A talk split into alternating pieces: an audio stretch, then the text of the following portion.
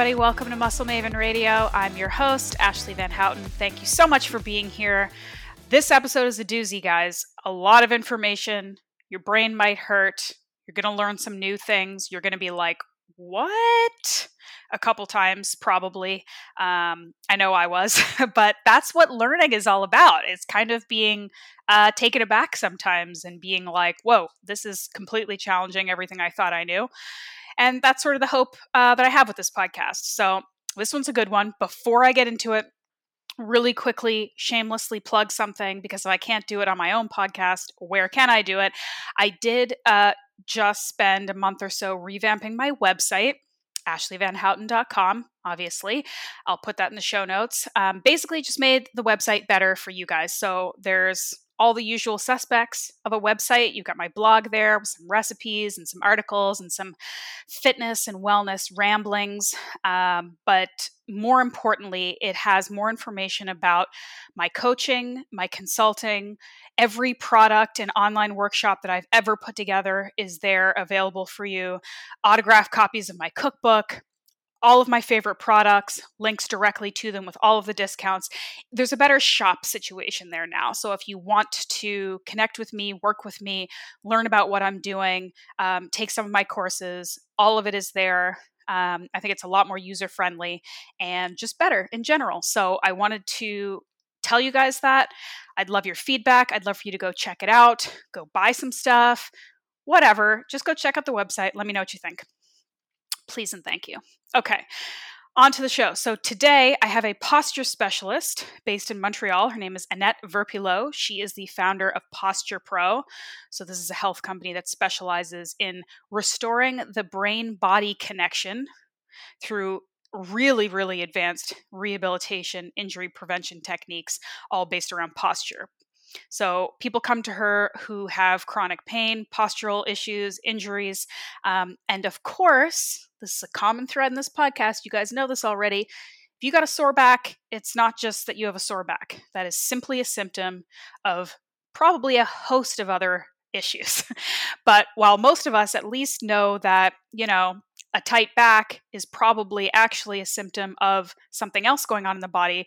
And that takes it a lot further um, into the real neurological neuroscience side of things and how our brain is sending signals to our body, the body is sending signals back to the brain. And if somewhere along that line, that feedback loop is being, um, I don't know, interrupted, I suppose, by some dysfunction, um, that's going to cause a lot of problems. So um, we talk about not just your feet, which I think is a common one. We talk about how feet um, and you know the fact that we're always encasing them in these squishy shoes.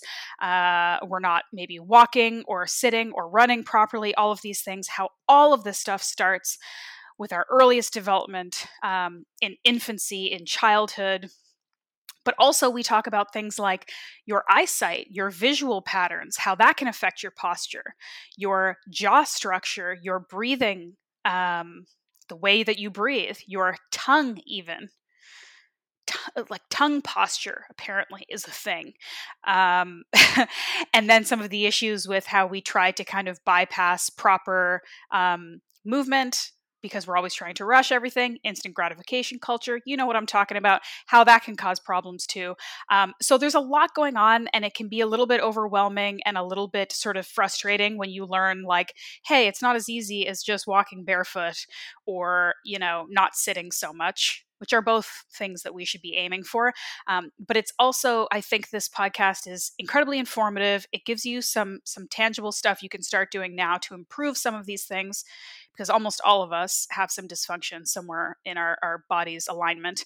Um, but it also, I think, just speaks to how much we can do for ourselves every day, just in little tiny adjustments, tweaks, mindfulness, exercises, investments in ourselves to improve our health and our feeling and our performance and levels of pain and all of these things. So, it's really like we go deep on some things. She goes deep even further on her website. She has a TED talk. She puts out a ton of great information. Um, so this one, this one's a lot. If you have maybe little kids, this one's great. If you have any soreness in your body anywhere, this one's good for you. If you don't have any soreness, I would honestly love to hear from you. I don't think that person exists.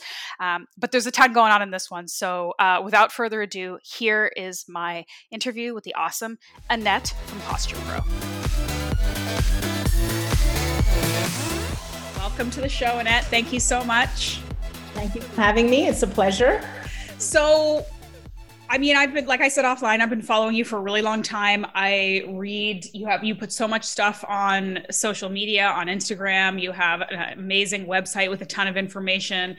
Um, I've watched you on a bunch of other podcasts. It was actually Ben's um, Muscle Intelligence podcast that I learned about you for the first time, and I remember listening to the podcast and being like okay, there's so much that I potentially am doing wrong, but in a way, I also like flipped immediately to there's so much I could be doing every day to improve my posture and my health and my performance and all this stuff. So, sort of a double edged sword because I was kind of like, whoa, there's so much I don't know about posture. But then I was like, oh, great, there's actually things that I I can learn and I can do just from like watching this podcast. So I'm excited to pick your brain and ask a bunch more questions. Um, but first, your your clinic is based in Montreal, right?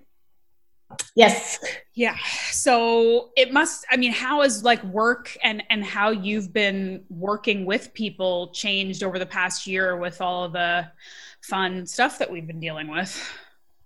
Well, our clinic, we were, we were, even before COVID, we had started offering online consultations because, uh, simply because of the fact that the, the request for working with a brain-based approach is, is dramatically growing. And thank God the awareness is finally starting. People are starting to be aware that there's uh, different ways to look at uh, or to manage the symptoms that they've been trying to manage for you know years on end so um, there there was um, in clinic obviously we are taking the right measurements to uh, to see our clients in a safe environment but on on the other hand our our online consultations online really um, really developed in that respect as, as well as our online consultations it, it actually gave us the opportunity to be able to uh, offer our programs online which at the end of the day helps us reach more and more people um, in a safer way.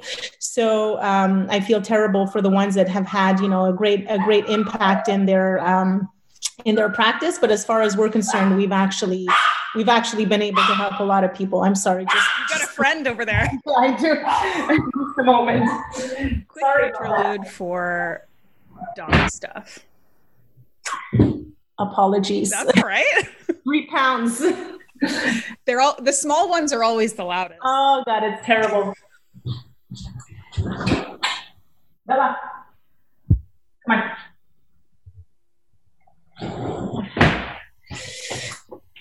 I'm back. All right. Um so okay, have you noticed any differences since you know, people have been locked down for about a year now since we've been talking and that has i think come with a whole host of potentially new challenges right? Um, from a mental perspective from a physical perspective. Um, have you noticed that you are uh, with your clients with people coming in with complaints or issues um, that they're changing in any way? Or is it still kind of the same basic thing like maybe from like you know repetitive movements we're sitting too much we're not moving properly um, is it kind of more of the same or, or is it different stuff you're seeing these days? Well you know i think at the, the the pain level people being in pain is something i don't think that will that will ever change. The the the amount of pain that people are in is kind of the same. Uh, but funny enough what i'm noticing certainly around my, my area is that and certainly in the early stages of, of the lockdowns uh, last march um, i I was noticing more and more people that are that are actually work have more time to work out and are outside with, their with their kids, right? I think I think the two things happen: either be, people became started turning to drinking, or uh, started uh, started working out. But as far as the pain level is concerned, I, I think that it's it's always been the same. There's there's so much demand, um, so many people are suffering out there, and so many people are really trying to find a way to uh, alleviate their pain. And what I hear is always the same thing. They've seen so many specialists, they've tried so many things, and and I always start my online consultation with with these questions: How many people have you seen? How many uh, specialists have you consulted, and and how much money really have you spent trying to manage your pain? And those questions still still remain the same. What I'd say though is that working out with a body that's misaligned, although it's great that people have started picking up uh, working out when they previously uh, were busy with with work, is is definitely when you start to work out with a body that's misaligned. That's when you start seeing, you know, some of those. Uh, the working out kind of takes out the problem that's already pre-existing. So um, yeah, on, on, that on that spectrum, I think that uh, you know most 90 percent of the population is still is still in pain and, and is still suffering. So yeah. that that has not changed.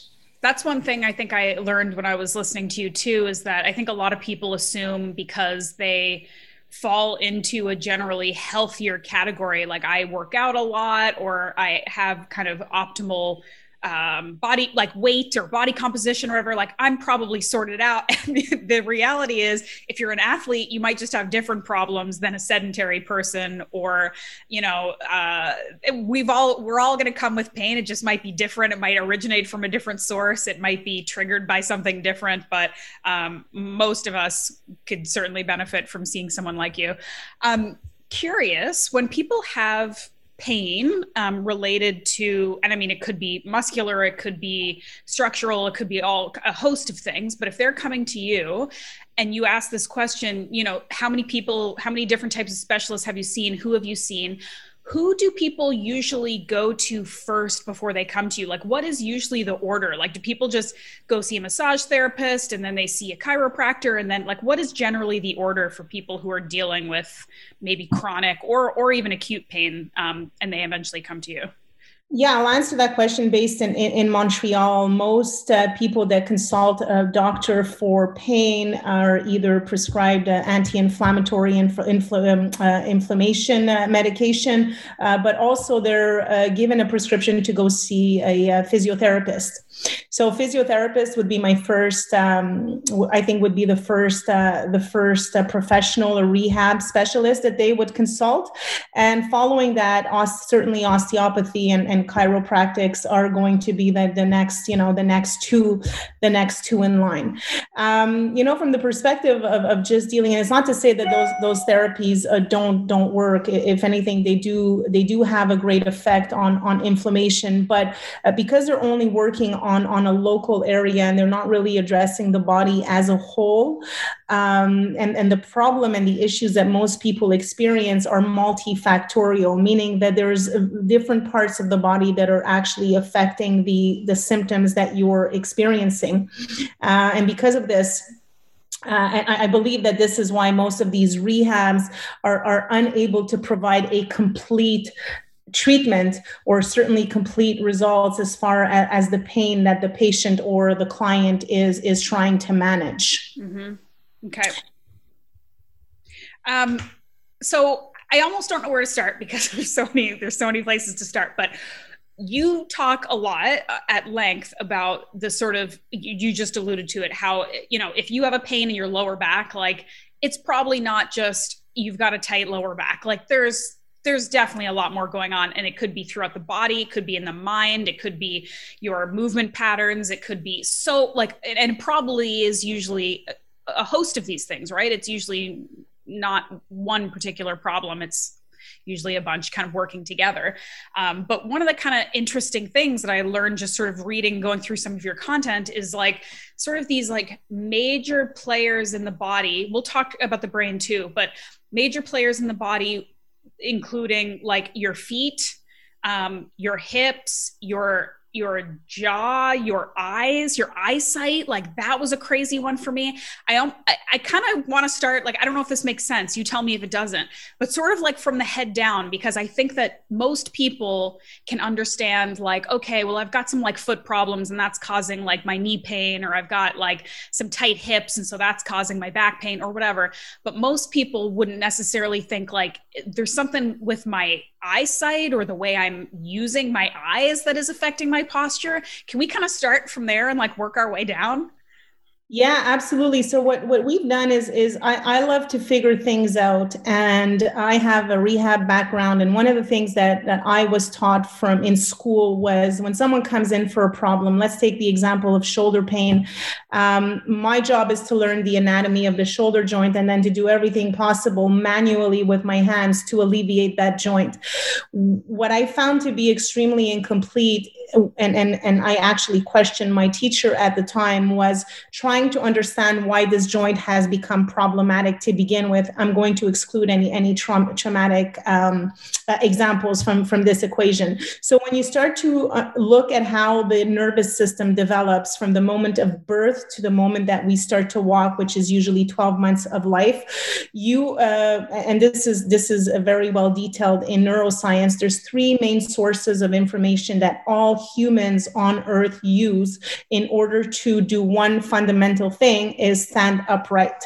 So those sources of information come from our eyes when we're, when we talk about the eyes, one will will tend to focus on on vision and refraction disorders.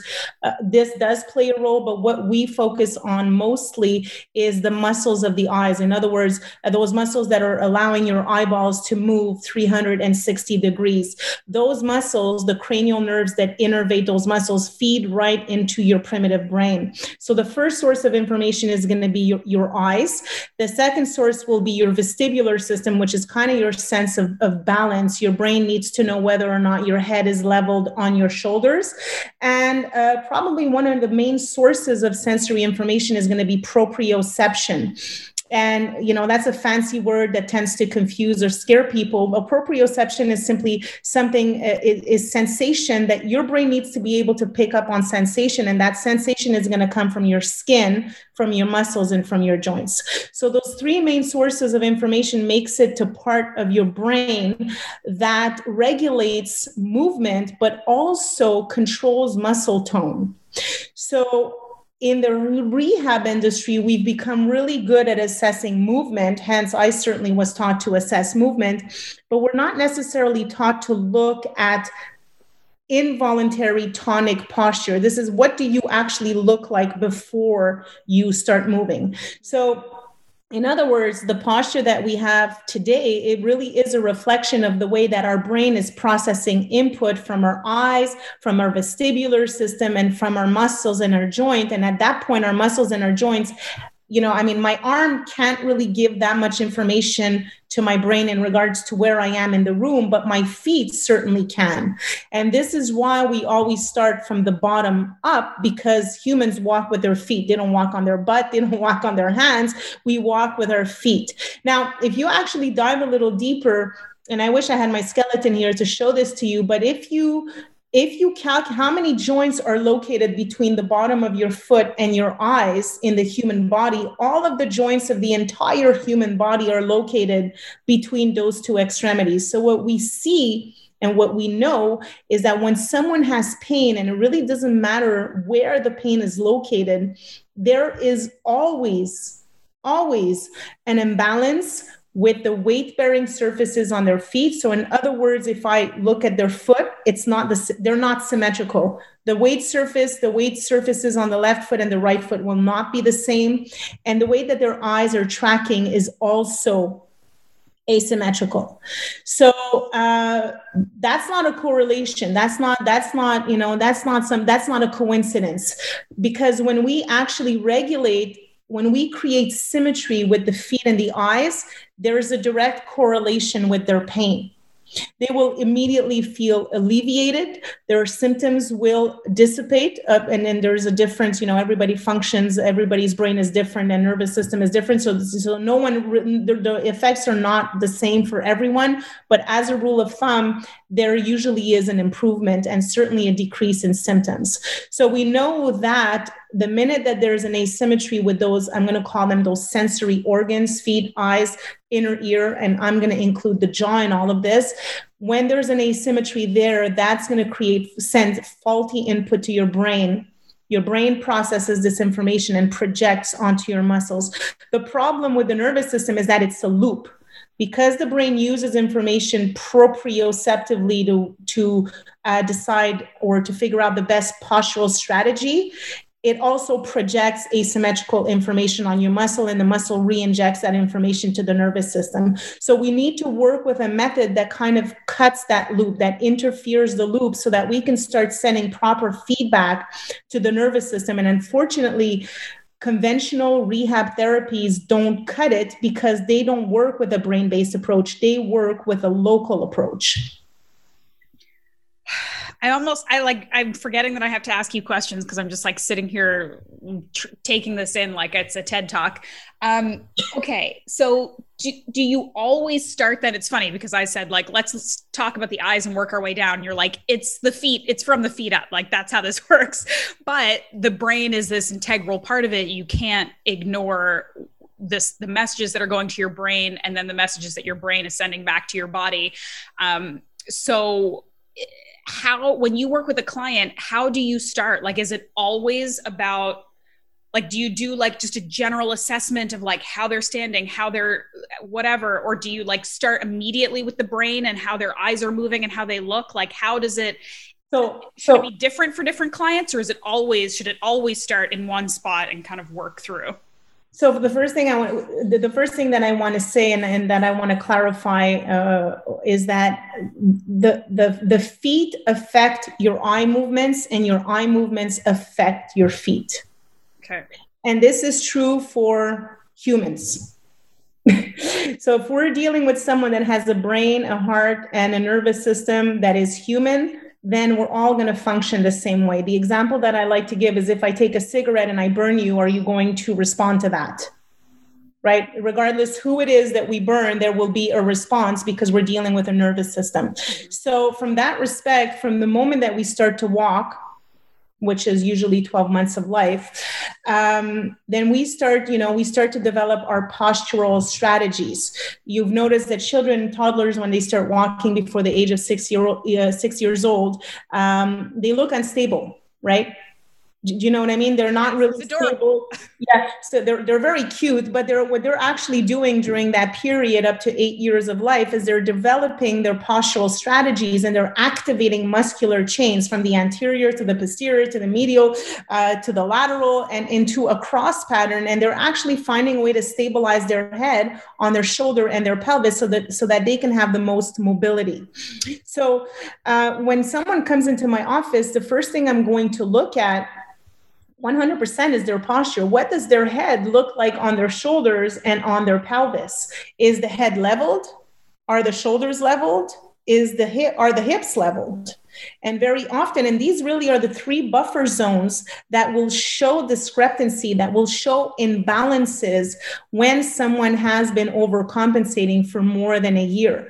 So because we walk with our feet and when we actually take the foot as an organ and we look at all of those different joints and all of those different bones and i have i have a machine in my office that allows me to measure the actual weight bearing surfaces of your entire body and the way that distributing this body weight evenly or unevenly i should say on your feet uh, it gives me a pretty good indication as to which side you're really compensating more. This gives me more clinical numbers but i can but we can also assess it through a step-by-step method that shows us uh, in which we've made links with the symptoms and the imbalances that our clients are experiencing. So it does start with the feet for us but it also ends with the eyes we take a quick look at the way that the jaw has developed and the jaw that's a whole uh, that's a whole other topic but but just to know that the jaw can influence our stability.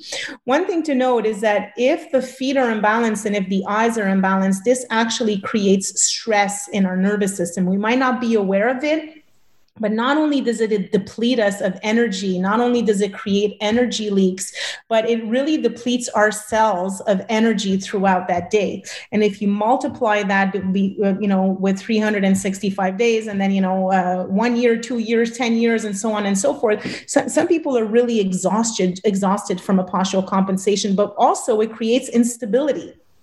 And the moment that you feel unstable and you feel insecure, then you feel stressed. So it does have a role also with the way that we manage our stress and with our cortisol, cortisol that is being released uh, in our body. And it makes it, it could make it definitely a little bit more challenging for those of us that are trying to regulate our stress. And certainly stress is a big factor, uh, certainly with, with COVID and people, you know, trying, everybody's more stressed with COVID. But so if you already have a predisposing condition and you have a new stressor that comes into play, then it's just going to make it that much harder for you to be able to manage to manage your stress. So looking at the feet is step one, looking at the eyes, eliminating those imbalances that we see from the side, that we see from the front, that we see from the top. And we kind of um, we kind of incorporate that entire assessment with uh, neurological tests as well and we do include and incorporate uh, the jaw. So you know it's very efficient when you work with the nervous system because the speed of the information that's going into your brain is 110 meters per second. So that's extremely fast. So the changes that we see are, are extremely fast and if we're dealing with someone that has um, a healthy nervous system you know but like i said everybody reacts differently but we usually expect very positive results. And I would assume, you know, I've seen on your Instagram that you you work with young people, like you're working with, you know, 8-year-olds, 10-year-olds, 12-year-olds and as with anything when we're trying to learn and or avoid bad habits, the earlier you get to it the better for sure. Um, so would you advise um, having folks, you know, if they have kids or younger kids like do this as almost like a proactive check-in like even if the even if their kids aren't exhibiting any symptoms that they're aware of or any pain or any issues or whatever to kind of come in and have like a, a, a, session and kind of look at things and like be proactive about it? Or is it more of a once somebody's sort of having some imbalance issues or some instability issues or some pain issues then you come in? Like when would for people who have kids who have young kids like would you say like yeah you got a five year old like bring them in. Let's see. Like how, do, how does that work I love prevention. I'm all about prevention. Unfortunately, no one comes and sees me to prevent something that has not yet occurred. Uh, so I'm going to speak directly to parents. The pr- true prevention starts with the children. And here's the thing if you've had complications at birth, if you were stressed while you were pregnant, if your child was born through cesarean, if you uh, needed an epidural, if your pregnancy was very much delayed, uh, if your child uh, had a hard time latching on, if they walked too early or if they walked too late, if they just uh, if they represent uh, um, hyperactivity, uh, all of those are signs of, of primitive reflexes. You see, before we actually start to walk at 12 months of age, there's a series and a sequence of a series and sequence of movements that children must go through in order to activate their brain what parents don't uh, most parents uh, are, are, unaware of is that the, the the newer brain which is you know the cortex is is only gets activated with the primitive brain. And the primitive brain is what is going to pick up all of this information feet eyes proprioception in the first 12 months of life. And the, the, the that sensory information needs to happen in a specific sequence. So let me give you an example. Before a child is able to crawl cross laterally, right hand, left leg, they're going to go through a series of movements that's going to activate their head, that's going to activate their, their neck muscles, their upper back, crawling hom- homolaterally, ipsilaterally, and then contralaterally to eventually stand up. So that sequ- those sequences of movements are extremely important and are related to our primitive brain. So uh, there are signs that parents there are things that parents are seeing that I don't believe that they're even aware that there is a problem to to begin with. But uh, when we're talking about children the first thing that we do check are primitive reflexes at first. Then we want to start looking at the feet this is going to be from six years old, uh, six years and up. And then we start, you know, looking at the feet and the eyes. If they're already, um, if they already, if they're still showing signs of retained primitive reflexes, then I would definitely intervene with with the foot and the reintegration of primitive reflexes. So I think that children prevention starts with the children. We've created an online certification that is very affordable that actually goes through 10 essential primitive tests with the testing and the method of correction with summarized notes that are very, very easily digestible for parents. And, uh, and if not, I'm always available for an online consultation to uh, definitely to help or guide you in the right direction. So fascinating. I, I don't think I I even really picked up on the idea that, and you can clarify this for me, but I think a lot of people who have young kids who might start walking, pulling themselves up, moving before they crawl, for example, which can sometimes happen, or, you know, they start walking at like you know, toddling or trying to walk at like nine, ten months and it's super early. And parents are like, oh, yeah, I've got my future Olympian here, like crushing it really early. But that may actually not necessarily be optimal um, in terms of development if they sort of skip steps? How- well, it's not. It's not optimal. We know this. We know this for a fact from published studies that the, the brain needs a total of 12 months. So usually what the parent, what ends up happening with children that are showing that they want to start to get up beforehand is that the parents, the adults usually encourage that behavior and start, you know, lifting, lifting them up with their hands and starts, you know, starts to engage the child. Whereas in actuality, uh, the crawling, that crawling period is absolutely essential to to connect the right brain to the left brain through a substance called the corpus callosum. And there needs to be brain connectivity, uh, brain balance, and that brain balance happens specifically with cross lateral crawling. So with with adults, we see adults that are unable to crawl contralaterally, and very often, um, you know, this can be taken back to the moment that they were that they were babies before 12 months of life. And if you know which questions to ask, and if you ask the right questions as a therapist, very often you'll you'll you'll come you'll come up with the conclusion, and they will tell you that you know there are steps. They skipped stages of development when they uh, very early on when they were growing up.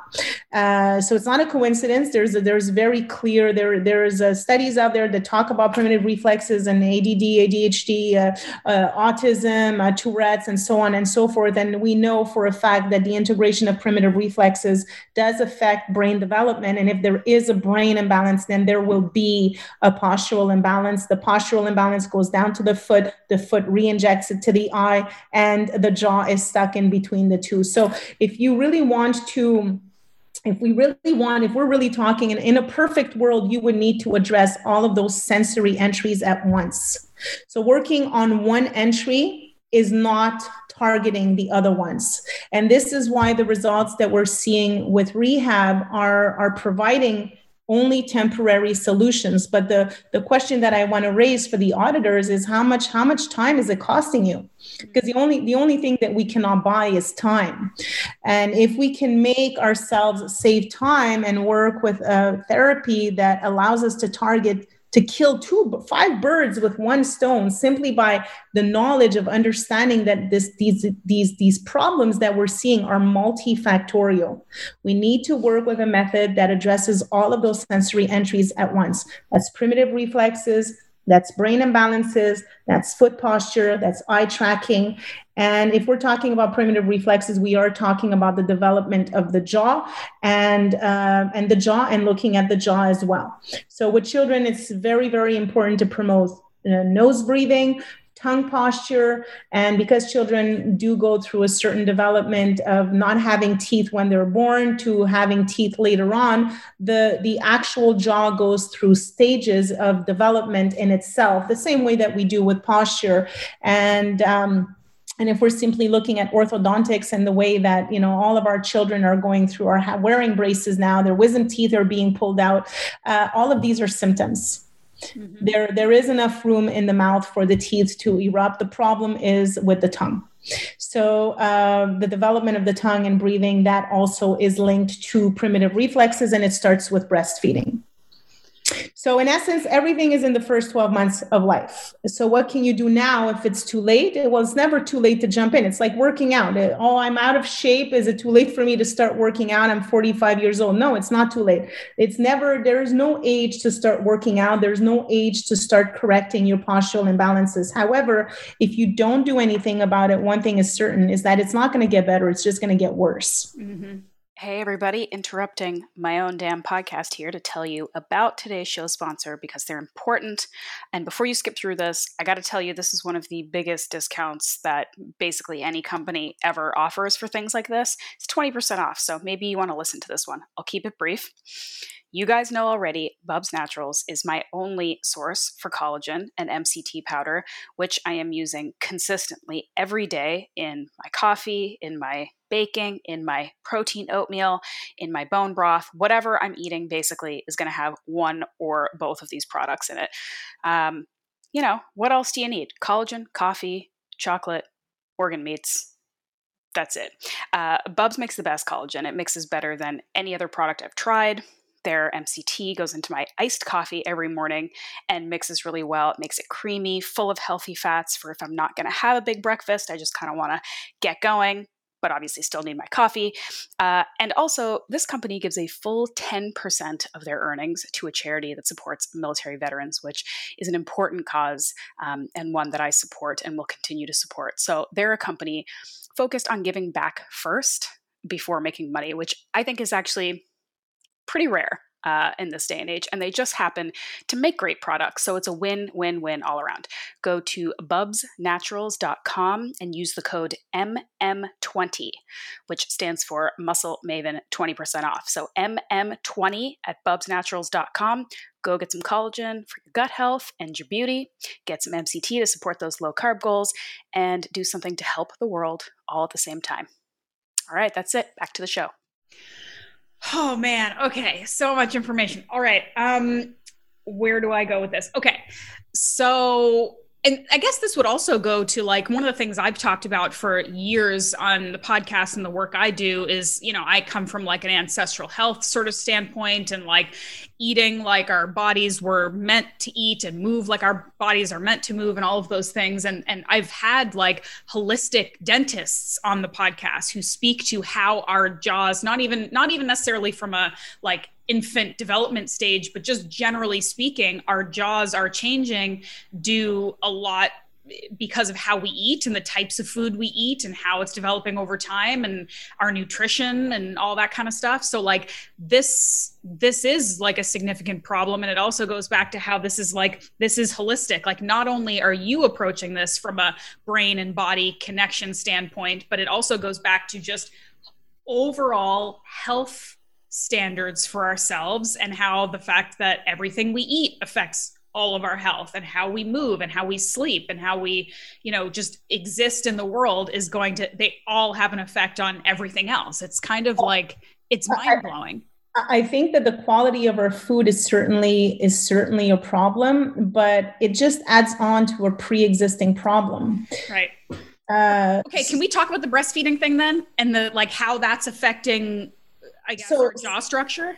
So yeah, so we might, you know, most might not think about this, but when a baby is born, they they know, they know how to swallow, right? The swallowing mechanism and the gagging reflex are reflexes that reside in your primitive brain. Mm-hmm. So if a child, a newborn baby, has a hard time latching on, just grabbing onto the breast and sucking the milk, then that right there at birth already that is the expression of a lack of muscle tone so that tells you that's a first indication that this newborn baby may have retained primitive reflexes or be challenged with the development or integration, I should say, of those primitive reflexes. So, in a normal world, a child should be able to latch on and breastfeed immediately. So that's the first step. Then the second problem is uh, that in Western medicine, mothers are taught and told, uh, and I'm and I'm I'm generalizing. I'm I'm aware that more and more women are becoming aware of this, but we are told to uh, schedule our deliveries right? We are told to wrap our baby the minute that the baby is born. Uh, we give birth, most women give birth lying down on their back through with an epidural that completely desensitizes everything. And um, if we schedule our pregnancy, we're going through cesarean. Well, when the when the baby is born, the first there needs to be in a newborn baby there needs to be a trigger that tells the brain that the baby is no longer in the womb and that trigger is movement So when the baby is, is passing through the canal at the moment of birth, uh, there's going to be a movement of head extension.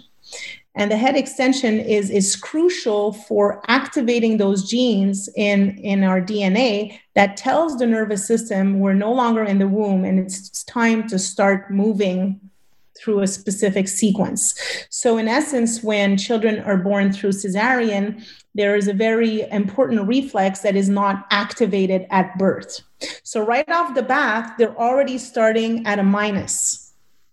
So, uh, and then there's going to be the breastfeeding. Most women in the States, um, and correct me if I'm wrong, I know that in Canada, women can take a total of 12 months off when they give birth, whereas in the United States, and again, correct me if I'm wrong, I believe it's three months that's I think that's a good number. There are I know there are plenty of women going the last six, eight weeks. Absolutely. Right. Well that's right. So that that that just accentuates the problem even more. So so from that perspective, how can women breast breastfeed if they're only given six weeks or eight weeks off of work. It just makes it just makes it more challenging. So you know i'm just i'm, I'm not suggesting that women should stop working but you know we need to find ways or at least or coping mechanisms or solutions to continue developing uh, or promoting breastfeeding because that is absolutely essential in the development of the jaws that's going to be your lower jaw and your upper jaw, and it's detrimental in the uh, in the in, in the development of nasal breathing. So proper tongue posture.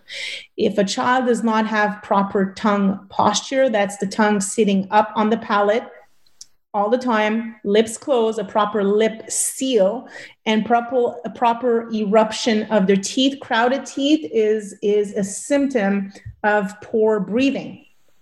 So that has a direct impact. I'm, I'm, a posture specialist, so I need to be aware of all of the sensory entries that are challenging the stability that I see in my practice or the posture of, of my clients. While the position of the lower jaw certainly challenges our stability in the sagittal plane or even in the frontal plane.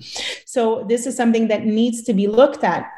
Now, when a baby is able to breastfeed and swallow, that's a reflex in itself but there's other reflexes that are that are involved with uh, with uh, the uh, to ensure successful uh, breastfeeding like the rooting reflex. And the rooting reflex which you can still see in adults that are 30 40 years old uh, consists of so basically when you have a newborn baby when you stroke their when you stroke their cheek they open their mouth and they go they bring their turn their head towards the breast to feed.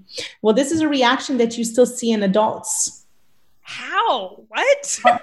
yeah, it's very scary when you see it. It's it's like you're like, right, because you know, yeah, they're unaware of this. If you simply take an electrical toothbrush, right, and or even a feather and you put it here, you'll see some adults that will literally open their mouth and turn their head on that side.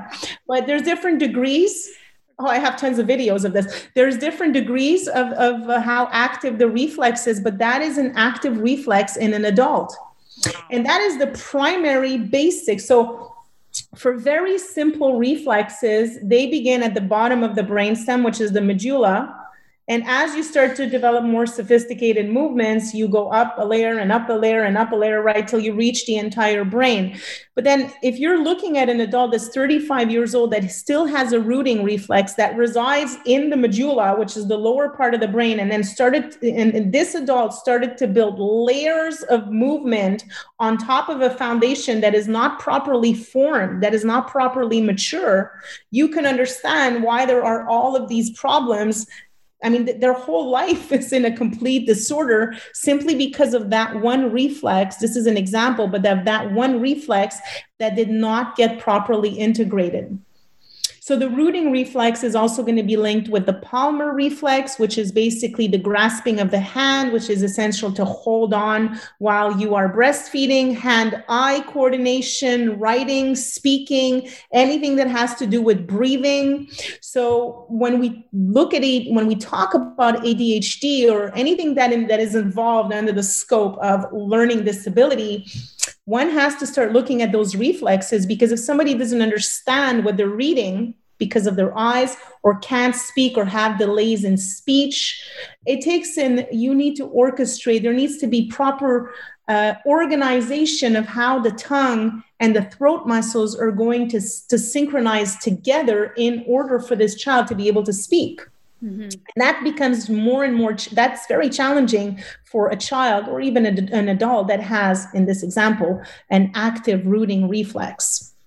That is so crazy. I mean, I guess another like kind of high level takeaway from this is that I feel like human beings, we have this um, desire to cut to the chase, immediate gratification, skip ahead, you know, do things faster. And this is kind of another reminder that like we are meant to do things in stages. We are meant to crawl before we walk, walk before we run, and trying to skip steps before we've fully developed and mastered them is not going to suit us in the long run. So maybe just another reminder for everybody to kind of like slow down and do things properly. Um, okay, can we talk a little bit more about this tongue posture, jaw stuff, maybe now more from an adult perspective? I know I have plenty of postural problems. Someday you and I, I would love to work with you and you can have a field day with me. Um, but I know that I feel like I always have my tongue sticking to the roof of my mouth. And I think you said that that's a good thing. Mm-hmm. Okay. So, like, are there people who are walking around with their tongue at the bottom of their mouth? Is that a thing? Uh, I'd say people are walking, it is a thing, but mostly they're walking around with their teeth clenching. Okay. So when I ask someone if they clench their teeth, the first the the answer I'm always given is yes, I do when I sleep. Clenching your teeth when you sleep is physiological. It's normal during paradoxal sleep. What's abnormal is if you're clenching your teeth throughout the day. Now, when we think of clenching, we have this vision in our head of somebody that you know that's like forcing their jaw like this. No, uh, chewing gum all day long is a form of clenching. So the moment that the teeth are in contact, and it could be very gentle contact, that is considered clenching. Mm. If you're clenching your teeth, your tongue is not properly aligned, or I should say, is not positioned on the top of your palate. Now, another thing to look for is it may be at the top of your palate, but is it touching the teeth? Not on the side right so it shouldn't touch the teeth from the front or from the side there should be there should be uh, you know it should just be resting naturally on top of the palate. The problem with that is that that becomes a challenging position to have if uh, the if first of all if the if the rooting reflex is for example is not properly integrated because when someone has low tongue posture the tongue tends to rest on the back teeth. So it actually prevents the eruption, or I should say, proper eruption of the molars and eventually of the wisdom teeth. So uh, this is referred to in dentistry as a bicuspid drop off, whereas when you look at the teeth from the front, uh, they seem to be aligned, and then when you look at the back, the back teeth seem to be really lower in comparison to the to the incisors that are in the front. So that would be an indication that someone's tongue posture is not proper.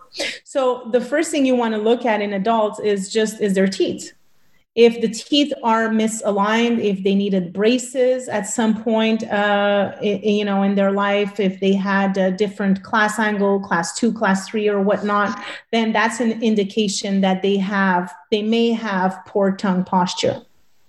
What I'm suggesting is that through the integration of primitive reflexes, uh, doing different exercises with your children, uh, certainly for children to chew gum is excellent for them because it forces them to start chewing, uh, to start developing those muscles. So it's actually a good thing for children, a bad thing for for adults. Uh, yeah, uh, and and promoting the development of of those jaws. The way that I see it, what we inherit from um, from our parents and our ancestors is our upper jaw, which is the maxillary with our cranium. But the lower jaw completely develops based on our tongue posture and our breathing habits. So the maxillary for me represents the past and the mandible the lower part represents the future. When someone is clenching their teeth they're never in they can never be in the present moment because they they are basically you know they just stop in that present moment. They're not able to move forward. So there are, there are a lot of imp- implications. We know that the jaw is also uh, the t- tooth posture is, is what is necessary to chew our food, to decorticate our food so that we may swallow it and start uh, ingesting all of those healthy nutrients. So if we have improper tooth balance as well, that's going to affect the minerals and vitamins that we are ingesting because digestion really does start in the mouth first. Um, and it can affect our breathing.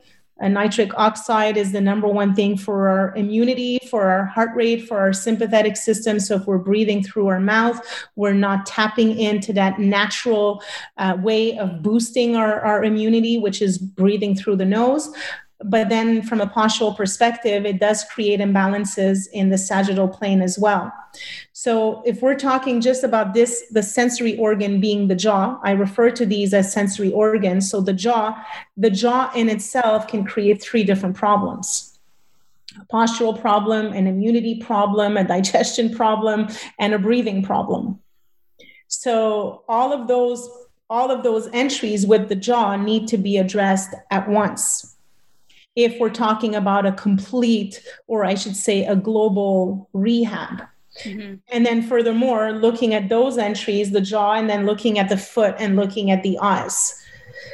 So, I guess some general things before we someone would come in and, and work with you directly, some sort of universal things that human beings can look at with their jaw is you know breathing through your nose as much as you can, right? Like there are very few times I think in the course of a day or even in a human life when you need to breathe through your mouth, right? Like that's a sympathetic, stressful reaction well, if you're 12 minutes per day when you're when you're eating 12 to 14 minutes per day is when your teeth should be in, in full contact or if you're like running from a tiger or something right which doesn't happen that much anymore but like you know if you're in like a real fight or flight situation isn't that that's when you're like just trying to get the, the right well i don't see many tigers tigers uh, out in, in north america but well, that's, uh, what, that's, what, workouts are these days too but i think right. that's something that i've been i've been learning i've had a couple like Brian MacKenzie and some some super smart people on the podcast talking about like unless you're literally talking or eating, like your mouth should be shut. You know, you should you should be breathing through your nose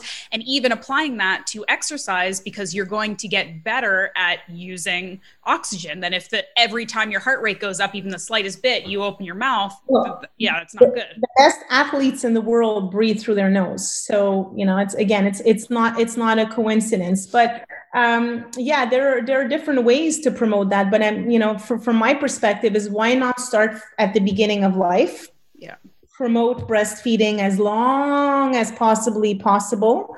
Uh, if you are not able to breastfeed, that's not a problem. There's other tools and strategies, and certainly from a rehab perspective, if you're a therapist or uh, you know just a fitness guru, try to look at all of those sensory entries. Now, 85% of the population has a class two occlusion. The, the moment that the occlusion is a class two, there's a breathing problem. And is that just like the alignment of the top and the bottom jaw that you're talking about? A, a class two occlusion from the front, if you were to look at someone's teeth from the front, the, the upper teeth in a class two cover the lower teeth by more than one third. Oh, that's me for sure. Okay, so this would be a class one. And if it's it, right, so from the moment that the upper teeth cover the lower teeth, what happens to your mandible is that the, the joint moves up and back. Mm-hmm. Mm-hmm. Okay, you'd see this in in, in you'd see this in a in a Panorex in, a, in an X-ray. The mat the condyle moves up and back. Mm-hmm. So if this reality is true now, now we're switching to a postural perspective. The movements of the mandible of the lower jaw are opposite to the movement of the upper back. So if your jaw is moving up and back, your upper body is moving forward. Okay. Okay, so uh, this again, this is 85% of the population. This is this is not specific to you. 85% of the population has a class two occlusion. That's that's in the in, in the frontal plane. Now, if we look at the transverse plane, I see a lot of clients that have what we what dentists refer to as a crossbite. That's the lower mandible that passes out, that crosses over either to the left or to the right. That's another problem because then that creates imbalances in the transverse plane. And this is why, when we're looking at rehab, when someone says to me, I have shoulder pain, right? And they have a crossbite and a diverging eye on the same side, as a posture specialist, how could I not look at the two sensory organ, main sensory organs that are affecting my brainstem, which is affecting the balance of my upper trapezius and my entire shoulder blade? So you said that, you know, a lot of like, obviously, so many of us have had braces. Everybody's getting Invisalign. You're getting like, you know, jaw surgeries and all these things. And they're in many cases sort of just, all aesthetic. Right. So this isn't fixing the problem at all. At all. Okay. So how, how what do we do then besides, I guess, stop clenching better? Okay. Stop clenching. Step one. Every single person that that I see that I say you clench your teeth will say to me, "I don't clench my teeth." There's not one person that says, "Oh, yes, I'm a clencher." Doesn't exist. You have to catch yourself clenching awareness. Now, here's the thing: when you realign someone's posture, and this was actually I worked with a dentist that confirmed this, but there are published studies out there that confirm this as well. This is this is not my opinion. If I correct your if I correct your foot, if I correct your eyes, I change the position of your temporal mandibular joint. So, in other words, your posture affects the position of your joint positively and in a positive way. So the first step is to fix your posture. If you've been walking with feet that are misaligned for more than 365 days, your muscles and your ligaments are responding to this reality. Your body will be misaligned, but also the position of your jaw will be misaligned. So, by fixing your feet and your eyes, by addressing both entries at once, you're realigning your posture, yes. But now, in this example, you're also having an effect on your joint, which is going to have an effect on your tongue and your breathing. Okay. Then you need to stop clenching, become aware of clenching, and stop clenching. At the end of the day, if you have missing teeth, then there's not much that we can do because the teeth are not going to grow out again if they're if they're missing. But you know it's to try to take care of your teeth as best as possible. And this is why i say with children if we're if we're working with children there's nothing better than to work with children because that's when we can start looking at true prevention. If we were to address all of our children today in the way that uh, I, in the way that I'm that I'm proposing we do in a global way, I believe that the effects of this in the next 30 years would be uh, would be unbelievable. Hmm. There would be there would be a, less uh, sessions or consultations for pain in general, and and I believe that the world would just be a better place. I mean, if our brain is better activated and better lit up because our spine is better aligned to fight gravity, then that lights up our entire brain. Yeah, and if we're in less pain and we're in less pain related less stress, yeah, much better. More stable, right? Anxiety lives anxiety lives in the vestibular system. If you're unstable, you're anxious. Mm-hmm. If you're anxious, you're clenching your teeth. Okay, before we skip down to feet, because I could definitely keep you here all day. Um, you you talked a little bit about some things that we could all be doing right now. Like everyone listening has just suddenly been become very aware of their tongue. Um, what are some things that you can do, like the eyesight, eye, eye training or eye movement training? Because I know that this would probably vary depending on the person's specific kind of setup and issue. But what are some things we can do in terms of our eyeballs that are going to help align ourselves better? So, you know, I, am pretty sure that everybody listening uh, already has kind of a little routine in the morning. Uh, either you meditate or you work out or you take your vitamins or you juice or you eat your protein or whatnot. Uh, what I'm proposing is to incorporate a, a neuro approach, incorporate it into your health approach as well, a brain based approach. And that consists of doing something that's going to cost you no more than a minute or a minute and a half of your time. Um, eye exercises, I think, should be included in, in every every morning routine simply so that you know if you stretch your body you need to stretch your eyes as well. And there's very simple exercises that that can be done. One of my favorite ones is doing circular uh, clockwise motion in front of your face as I demonstrated in in my TED talk, uh, and that you know kind of targets all of the all the 12 muscles together simultaneously in a in a 360. Uh, for the jaw, you know, there's uh, stretching exercises for the tongue that you can do. Uh, there is vibration. We've created what we call a vagal activator that kind of vibrates uh, your entire jaw and makes it into your brain stem. So your trigeminal nerve and your vagal tone are being vibrated through the vibration, and that helps with relaxation. For clenching, there's things that you can do even with a piece of gum. You know, you can you can chew a piece of gum, make it into a, a small ball, and then uh, uh, try to flatten that ball on top of your palate with your tongue so that this forces you to work out your your throat muscles but also to disconnect. Uh, i also suggest uh, stimulating your feet and your hands uh, with you know they sell they sell these um, i had some wobble boards or even spike balls that you can use. Anything that you do it doesn't have it doesn't take much time. You you know one minute a minute and a half per day you kind of find a way to incorporate that in your into your routine. So you're you know you're just feeding that part of your brain that unconscious part of your brain that has a really profound inf- impact on your tonic posture. What people tend to forget is that movement is secondary to posture. If you're assessing movement, you have to start looking at someone's posture before they move. And all of those things actually affect the tone of your muscles. And if you're having an effect on the on muscle tone, then you're going to have an effect on movement mm-hmm. and stress. I'll make sure I, we add your your TED Talk link into the show notes too, so people can check that one out. Um, Okay, so just moving right along now down to the bottom and talking about feet, I want to talk about footwear too. You've talked, you know, on um, some of your posts and information about like footwear for young, young children and how that's kind of a bit of a nightmare. Um, and I know people like to put like cute sneakers on like toddlers because it's cute and stuff, but this probably isn't ideal for development. So, what what do you suggest for kids because realistically they can't be barefoot all the time necessarily depending on where they live but what are some things is there like a minimum effective dose of like walking barefoot that's going to be helpful or is it like every minute you've got these big squishy shoes on is is bad, bad. And, and, yeah. so bad yeah, there's shoes out there that are that are made and that have no arch. That literally they're made in leather. it's just and they're shaped into a shoe. I really couldn't care less what my shoes look like. I mean, I'll wear the ugliest thing if I have to, as long as my feet are, are comfortable.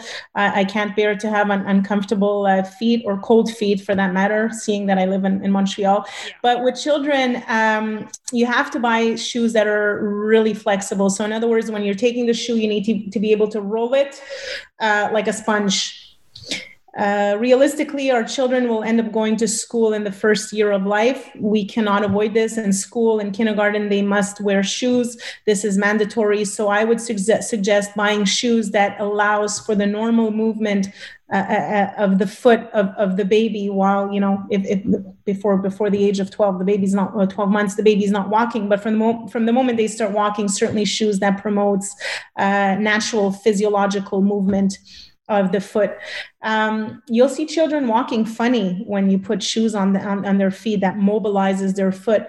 The foot is what is what has a direct impact on your spine. And we know from published studies that activation of your spinal cord activates your brain. So, if you're looking to activate your child's brain as much as possible to give them the most potential you know just give them as much as you can right at the beginning of their life you must look you must promote foot posture as, as much as possible which will have an impact on their spinal cord on their sagittal plane on their stability and on the development of their brain mm-hmm. So we're talking for kids and adults, go barefoot as much as possible. When you have to wear shoes, we're talking like zero drop, minimalist, you can roll them up kind of shoes that that you know let the bottom of your feet really feel the ground right? Yes, but I would say with adults, it becomes a little bit more tricky because going barefoot does activate the muscles of your foot. It does. There's a super positive for that. But what we tend to forget is going barefoot, number one, creates calluses. Mm-hmm. The callus prevents us to feel the ground so it's cutting it's proprioception that's not good. Okay. but also uh, it's actually it's it's reinforcing pre-existing problems. If an adult goes barefoot i have a lot of people that tell me i wear minimal, minimal minimalist shoes. I've gone barefoot and now i'm in pain all over my body. Uh, the reason being is that they were misaligned before going barefoot. Going barefoot is just going to um, reinforce those imbalances so, what can you do? Well, make sure that your posture is aligned before going barefoot, or maybe consider going barefoot gradually to give yourself a chance or your nervous system a chance to uh, to adapt. Okay. I hope um, that makes sense. No, that's that's good. I mean, and I think most people, I would hope most people would have the common sense not to like go from wearing like you know, astronaut they shoes do. to to running 10Ks barefoot. I get whatever. Oh, they do. Again, do people don't like to take the time to do things properly. We like to like rush to, you know, the end game. So um okay, so then what are some things we can do to um strengthen our feet and improve our posture like you said obviously you know in very measured doses try to be more um, barefoot. You you mentioned sort of waking your feet up, maybe rolling it on like a lacrosse ball or one of those little like nubby kind of balls, like wake up sort of the the. So so that's gonna ha- that's gonna have an effect on, on the skin. But then there's so many mobility and proprioceptive exercises. Anything that you do to strengthen your ankle joint, right? is going to have an effect on on on the lower limb which is going to have an effect on on your spine but the number one thing that i would say is you need to figure out at first if there's an imbalance with your feet. I love to do the uh, cardboard test or the pool test or the water test. Call it, you know, there's many different ways of of calling it. Is simply, you know, taking the print of your foot and stepping on cement and looking at that print and figuring out whether or not it's the same. That's going to give you a great indication as to whether or not you have a foot imbalance. One thing to note is that if you have an eye tracking imbalance, which is uh, the test that I do in the TED Talk, asking someone to look at the tip of the pen and you kind of see their eyes moving sideways, if there is an eye imbalance and if you've been functioning with an eye imbalance for more than a year, then there is a foot imbalance. So remember that if your eyes are not tracking properly, your foot is going to adapt. And if your foot is mixed, then your eyes are also going to uh, are also going to overcompensate. So at the end of the day, it always goes back to the same thing. You have to address those imbalances, those sensory organs, in order to address your imbalances. And then once these imbalances are neutralized, you can go ahead and do and move as freely as you want. At least you'll know that your structure is aligned. I think another way you can do that too is when you look at like your worn out sneakers. Like I do this all the time yeah. before I throw a pair of sneakers out and I can see like one side is way more worn in one area than the other. And you're like, uh oh, that doesn't seem great. Uh, yeah. Yeah. Okay, here's, so- here's, a, here's another one is when, you know, when men have their suits tailored with one arm that's longer than the other. Yeah. that, could be, that, could be, quite costly when you realign them. But I know I've literally had some some some man tell me that and they were like in shock because their entire wardrobe is, is custom made. And I'm like, well, c'est. crazy.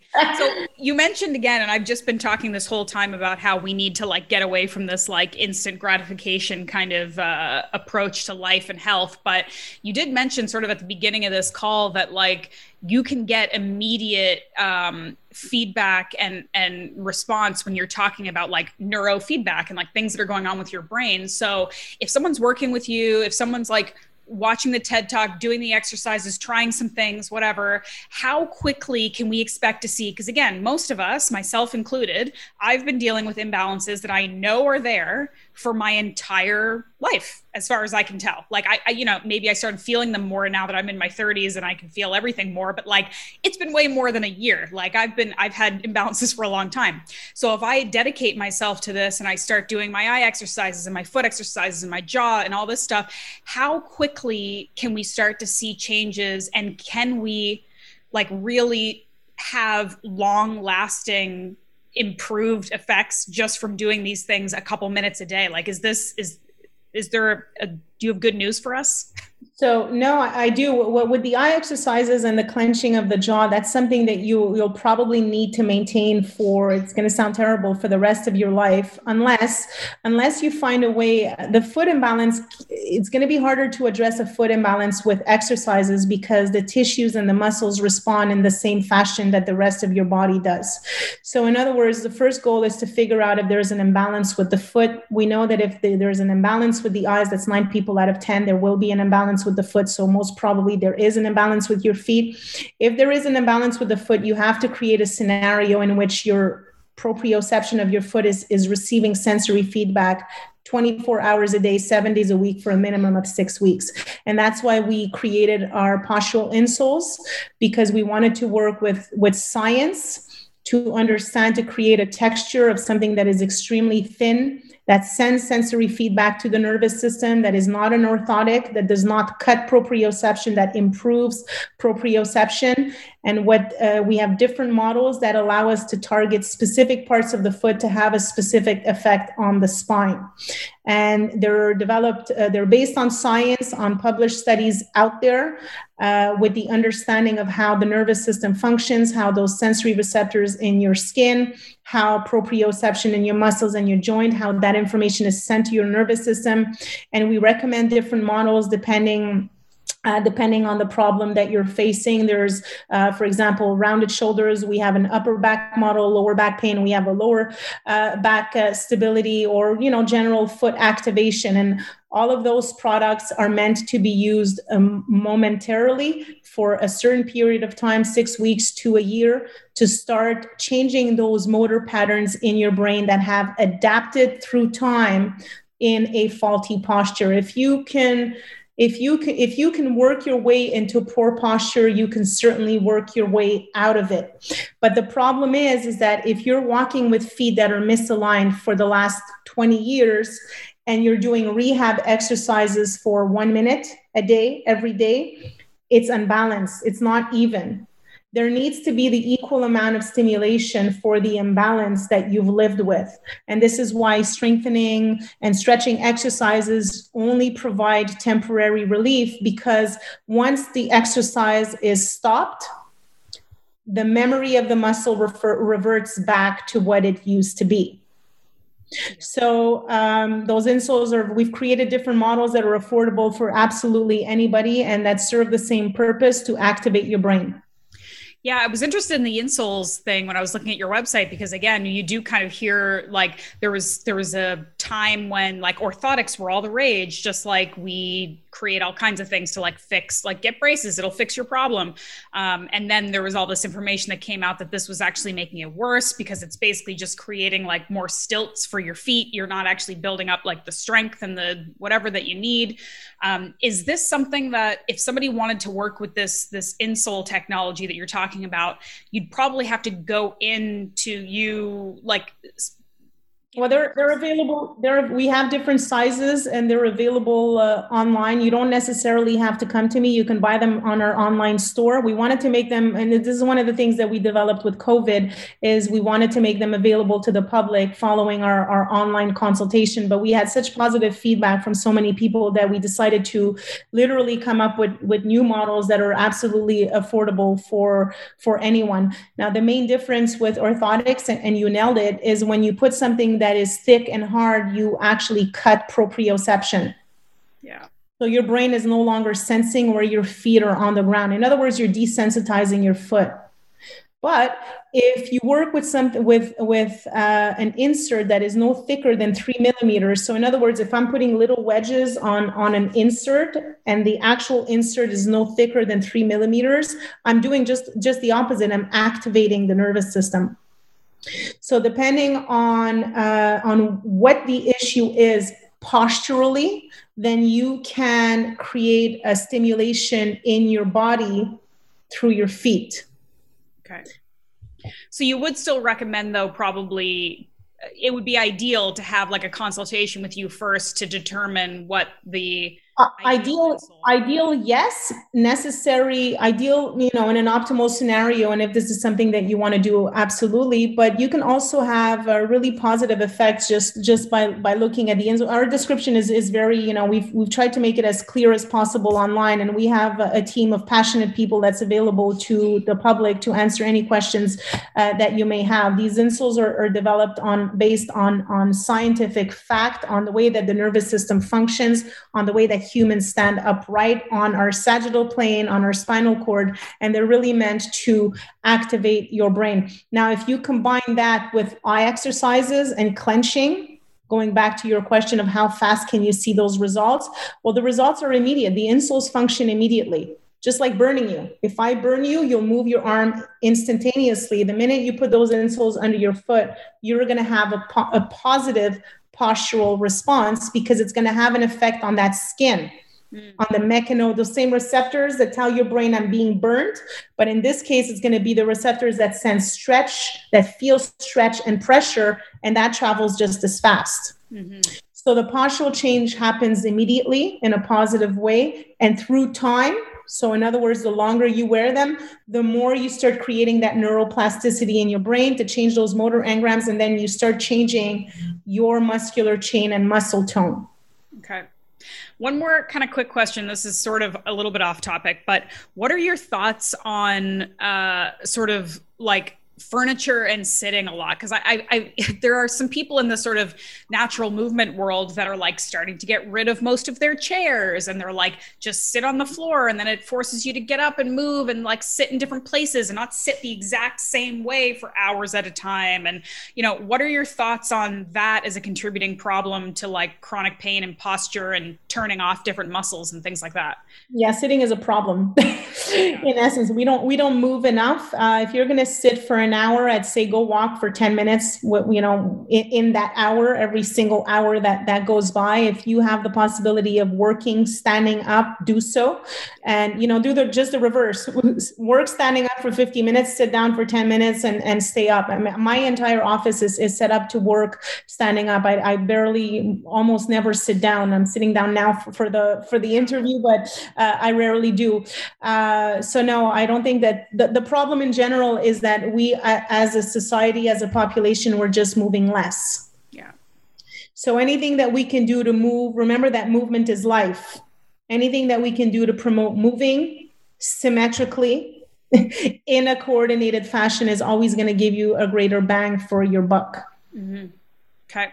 I think that might be a good place to end because it's time for us to get up and go for a walk. Um, I I could ask you a million more questions, but I think that this is probably a good amount of information for people to take in, you know, in the first shot.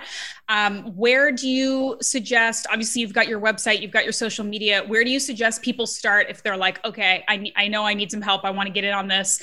Um, you know, should they read your or watch your TED Talk first? Go to your website. What do you think folks should do? Well, I'd love for I'd love for you know the TED Talk was a was a great. I think that I, I, think that the TED Talk is a is a great means of starting to get an idea of, of how it is that we work. But certainly, you can find me on my website posturepro.co, and uh, like I said, we have an entire team that's passionate about helping people and spreading the awareness out there. And if you know somebody that has pain, then certainly forward them forward the TED Talk to them so that they can so that they can start you know understanding that it's not really it's not the symptom. The symptom is is not the problem. The problem is with posture, mm-hmm. and uh, posturepro.co is where well where you'll find all the information hey, if somebody knows somebody without pain, I want to talk to that person. I want to have that person on the podcast, somebody who has zero pain. Let's talk to that. Yeah, that's, I think I, I can count on my hand how many people I've seen that have no pain. I'm like, why are you here? Just as yeah. prevention, that just doesn't happen. And I'm and like, how have you made it this far in life? It's a miracle. Anyway, um, Annette, thank you so much thank for this. You. It's, I always feel like my, my brain hurts in a good way after I, uh, yeah, after I have spoken with you or heard you talk. There's so much information there and it's it's just super super helpful, super useful. Um, so thank you so much for your time, and um, and uh, we'll do it again sometime. Thank you. All right, thank you.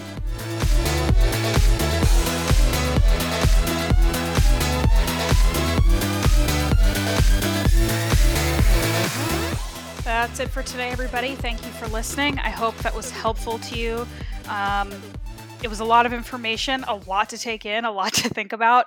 How many of you are suddenly noticing your tongue in your mouth for the first time ever? Kind of weird. Um, I think one of the biggest takeaways is just, again, how everything is connected. If your back hurts, it's not because your back's tight because of one thing, it's because of everything. And it's because of things that happen slowly and consistently over time.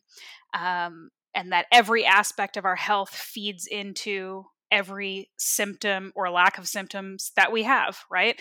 So, the sort of bad news is that we probably are um, wiring ourselves for our own pain and stress. But the good news is there is so much we can be doing every day to improve these things. Um, so, highly recommend you check out her TED Talk um, and also uh, her Instagram, um, Posture Pro. Um, and I'll put all of this stuff in the show notes so you can check it out. Um, thanks again, Annette, for the time. It was awesome. And thank you again to my show sponsor, Bubs, maker of my favorite collagen, protein, and MCT. Um, I don't know if you guys know, like I talk about collagen a lot because it makes my skin and nails nice. Um, a lot of people ask me if collagen is like a replacement for whey protein or for steak or whatever, if that should just be their protein. And the answer, generally speaking, is no. Um, usually, you want to use collagen along with other protein sources. It's just that collagen protein is the most abundant structural protein in the human body. Um, so it is integral to the health of your joints and ligaments and uh, gut lining as well as your skin, hair, and nails. So, um, and it's because of the makeup of the amino acids. So, you don't want to stop taking in every other type of protein that you can, um, but collagen is an excellent, excellent addition for most people. Um, especially if you aren't eating a ton of maybe red meat, which is a very complete and bioavailable protein. So, um, Bubs is the best collagen I've ever tried, and I've tried a lot. Um, they give a full 10% of their earnings to charity, which is incredible. And they also give you 20% off with the code MM20, um, which is a higher discount than most people are, most companies are willing to give. so MM as in Muscle Maven 20 Go to bubsnaturals.com, get yourself some collagen, treat yourself, treat your body. Your body will thank you. And I thank you for listening and being here and being present. And I hope you join me again next week. Thanks, everybody.